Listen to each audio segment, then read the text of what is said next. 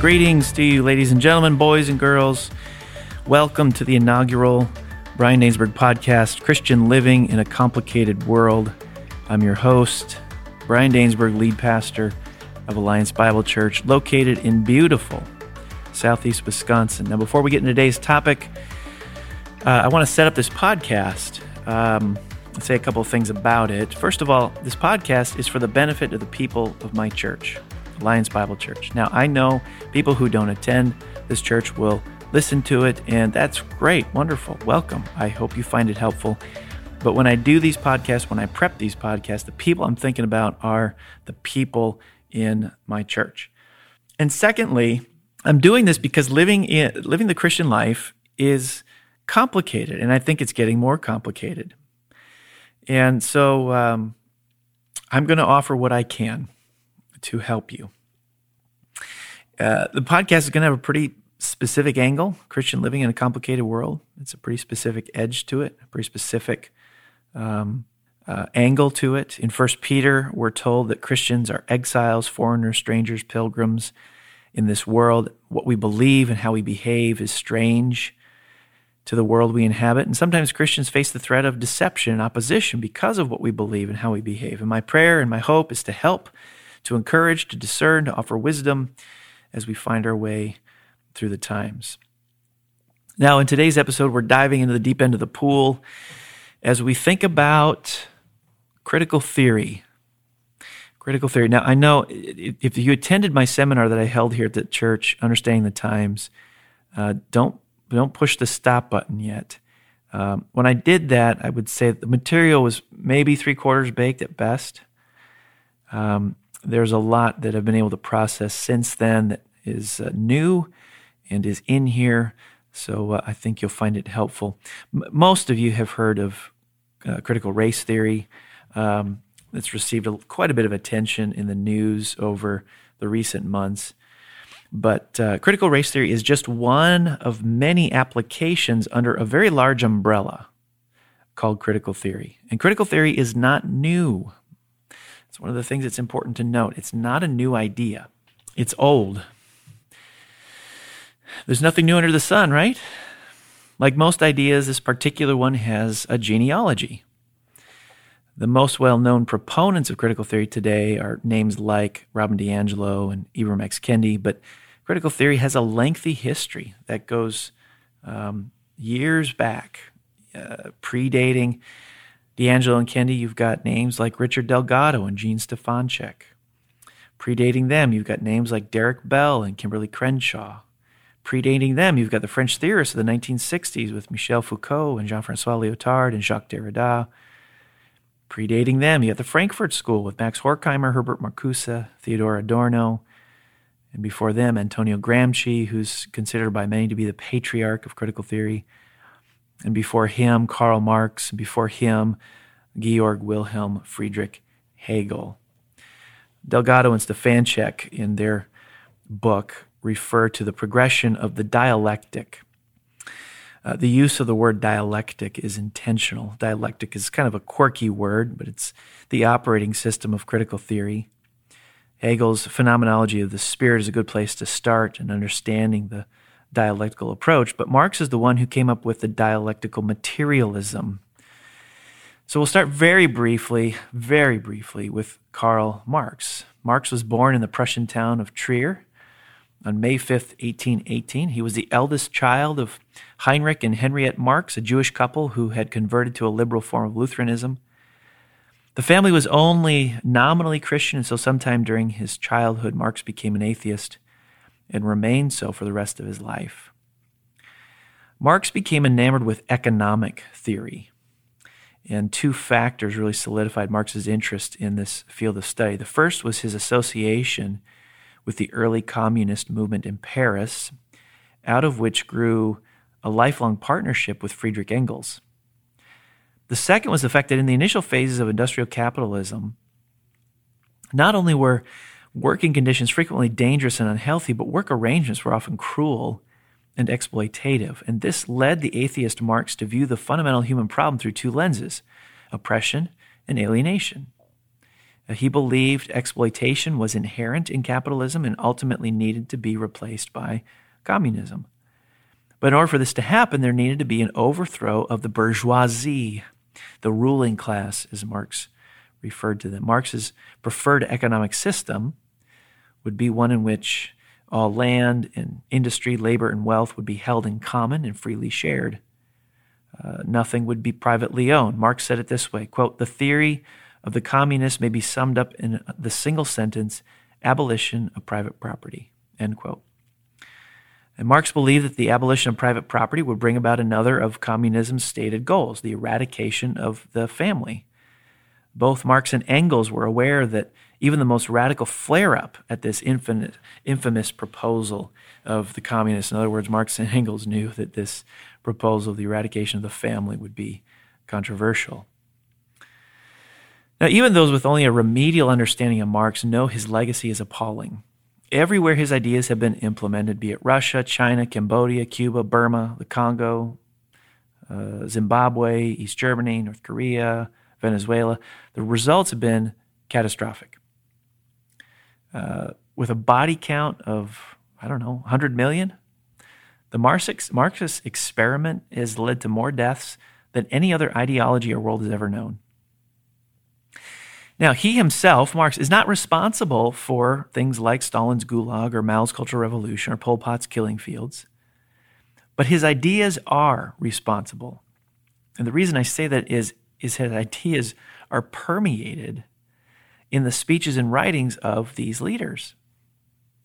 Now, what's interesting about Marx uh, is this was the impression I was left with that he seems to have been driven less by a love for the working class, the proletariat, and driven more by a hatred of the ruling class, the bourgeoisie. Uh, despite having a lot to say about exploitation and oppression, he seems to have been more or less indifferent to human misery. According to the Polish philosopher Leszek Kolakowski, who himself is a former Marxist, evil and suffering in Marx's eyes had no meaning except as instruments of liberation. They're purely social facts, not an essential mark of the human condition. Even though his overall legacy is appalling, he did get some things right. His condemnation of the evils of child labor and the scandals of abuse are admirable, and it's noteworthy. The problem was his inability to sort through what was wrong and, more precisely, why, and then what the solution should be. Now, Marx's influence is undeniable, and it's seen in his, um, his influence over Antonio Gramsci. The book by Delgado and Stefancic explicitly states, uh, refers to uh, Antonio Gramsci's influence in shaping the critical theory movement. Uh, so, who was this guy? Gramsci lived in the early 1900s. He was a founding member of the Italian Communist Party. He was imprisoned in 1926 by Benito Mussolini's fascist regime, and while in prison, wrote copiously uh, between 1929 and 1935. He was a sickly guy. He was in poor health. He died shortly after he was released. His writings have come down to us as his prison notebooks. They were in Italian. They were known to the critical theorists in the Frankfurt School. It's likely they were known to the French postmodern theorists of the 1960s. They weren't translated into English until 1970 at Notre Dame University. And they were translated by a team led by Joseph Buttigieg, who is the father of Mayor Pete. Buttigieg. One of Gramsci's core theses, just so you understand how he thought about this stuff, is this quote from him Socialism is precisely the religion that must overwhelm Christianity. In the new order, socialism will triumph by first capturing the culture via infiltration of schools, universities, churches, and the media by transforming the cultural consciousness of society.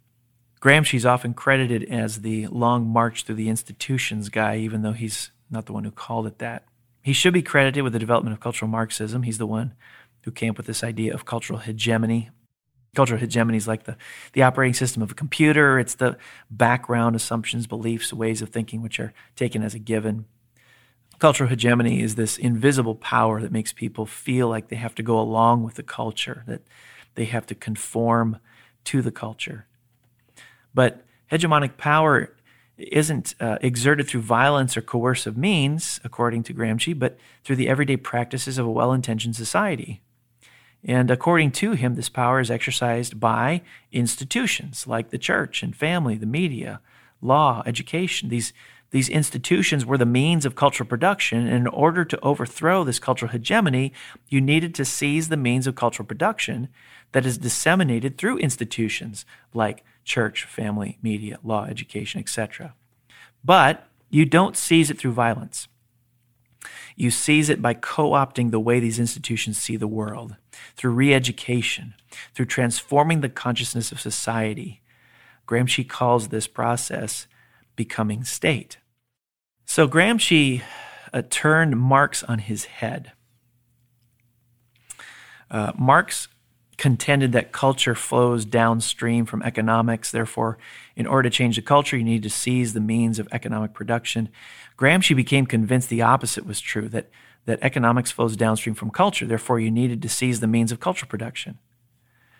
Uh, so, according to Gramsci, you subvert society by changing its culture. And to change the culture, you infiltrate the institutions of family, church, law, media, education, etc.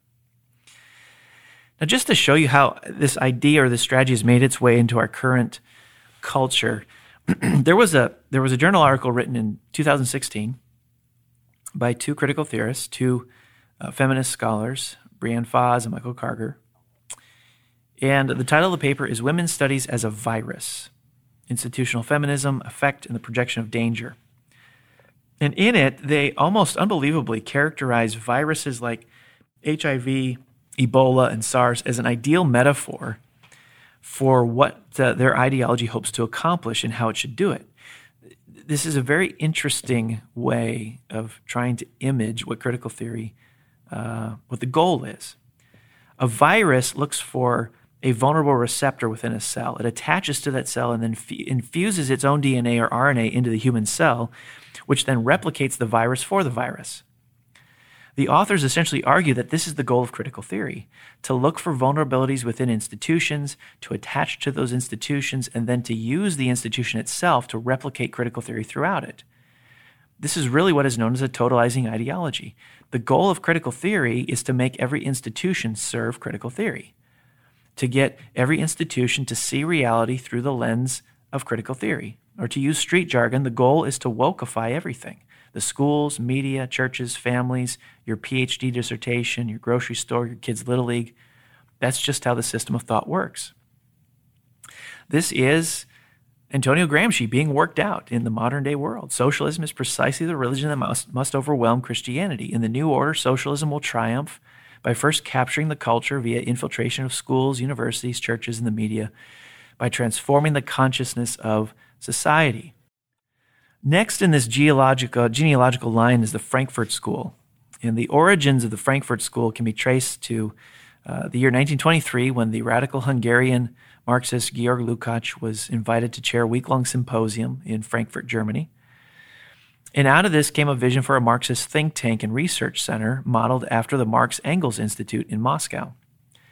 And the, the center was originally to be called the Institute for Marxism, but obviously for public relations reasons, they chose a more benign name, the Institute for Social Research.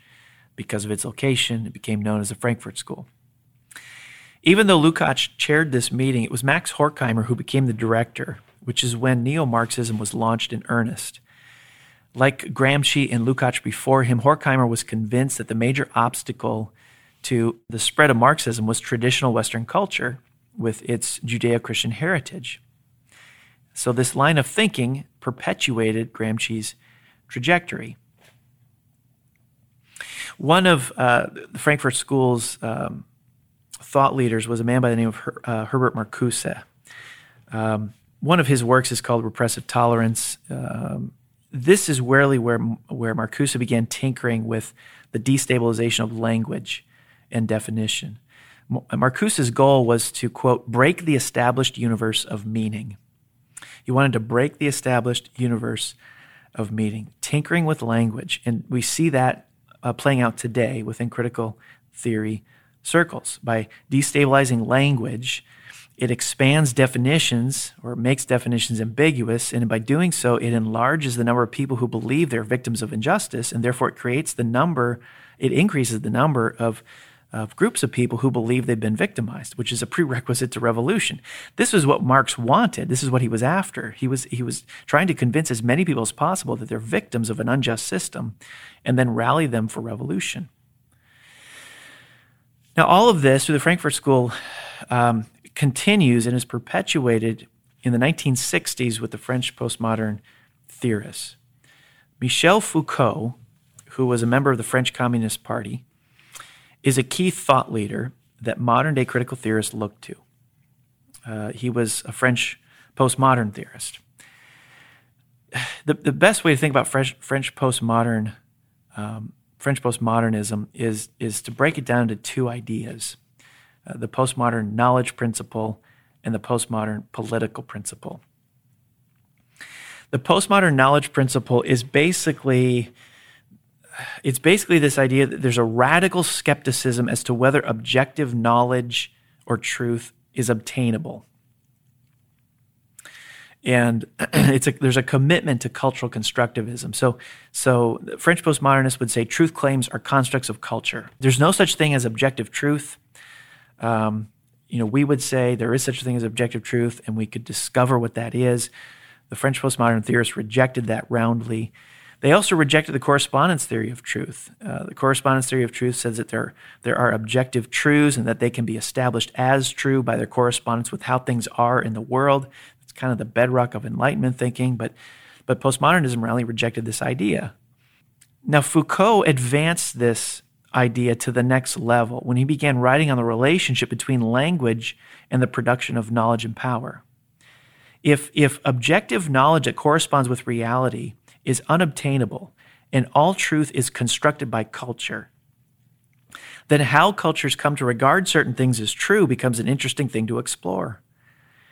And Foucault contends that this is postmodern thinking that which is known is only known within the cultural paradigm that produced the knowledge and is therefore representative of its systems of power.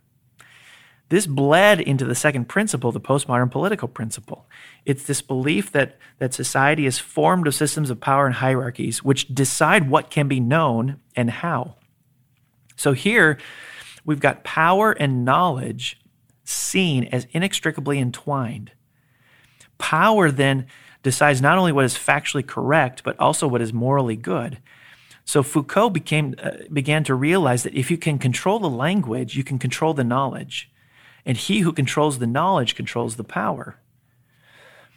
Now, remember, these are ideas that are percolating in the 1960s uh, with French theorists, but you can see its relationship to modern day critical theory. Controlling speech, controlling the language is necessary for shaping knowledge, thus establishing power. This is why critical theorists have been strategic to infiltrate schools and universities. And this, this is exactly Gramsci's playbook. He, he believed that every other means of cultural production is downstream from education. So he was attempting to seize the means of cultural production, and he would have started with education. So the big takeaway from the French postmodern theorists of the 1960s is their approach to language, knowledge, and power. Since objective truth is unknowable and unobtainable, which includes knowledge of God and His Word, how does a culture come to know certain things? The answer is by controlling the language. If you control the language, you control the power. Now, this is just some of the rich history that stands behind critical theory and the modern day critical social justice ideology. What I want to do is uh, just close with three very quick observations uh, from this history. Again, there's a lot more that could be said, but uh, I'm going to bring this to an end. First of all, in, in tracing this history, you can see there's an obsession with power. There's an obsession with power. From Marx to Gramsci to the Frankfurt School to the French postmodern theorists, there's an obsession with power. Uh, we'll look next time at the doctrine of critical theory, but this makes sense logically because critical theory sees all of reality through the lens of power. If that's the case, then I guess we shouldn't be surprised if power is the goal. Now, as Christians, we need to remember a couple of things in response to this. First, we're not called to grasp for power. You are not called to grasp for power. Jesus did not come to be served, but to serve and give. We serve and give as Christians. Second, grasping for power is a fruitless endeavor because this is God's world and human history is God's story. Human power is an illusion of sorts. All the power belongs to God. Proverbs 21 1 The king's heart is a stream of water in the hand of the Lord. He turns it wherever he will. Second observation from this history is the obsession with institutional takeover.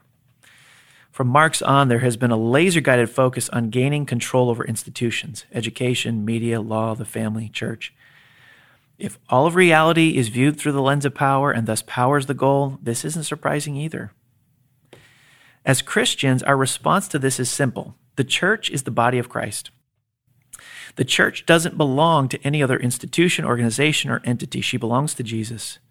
The church is the bride of Christ, and as such, our sole focus is to remain faithful to our husband, Jesus. The only words that matter are the words that Jesus says matter. The only messages that matter are the messages Jesus says matter. The only priorities that matter are those that Jesus says matter.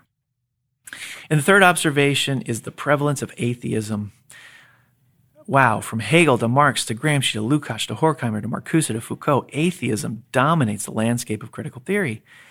Obviously, worldviews steeped in atheism will be deeply pro- problematic for Christians.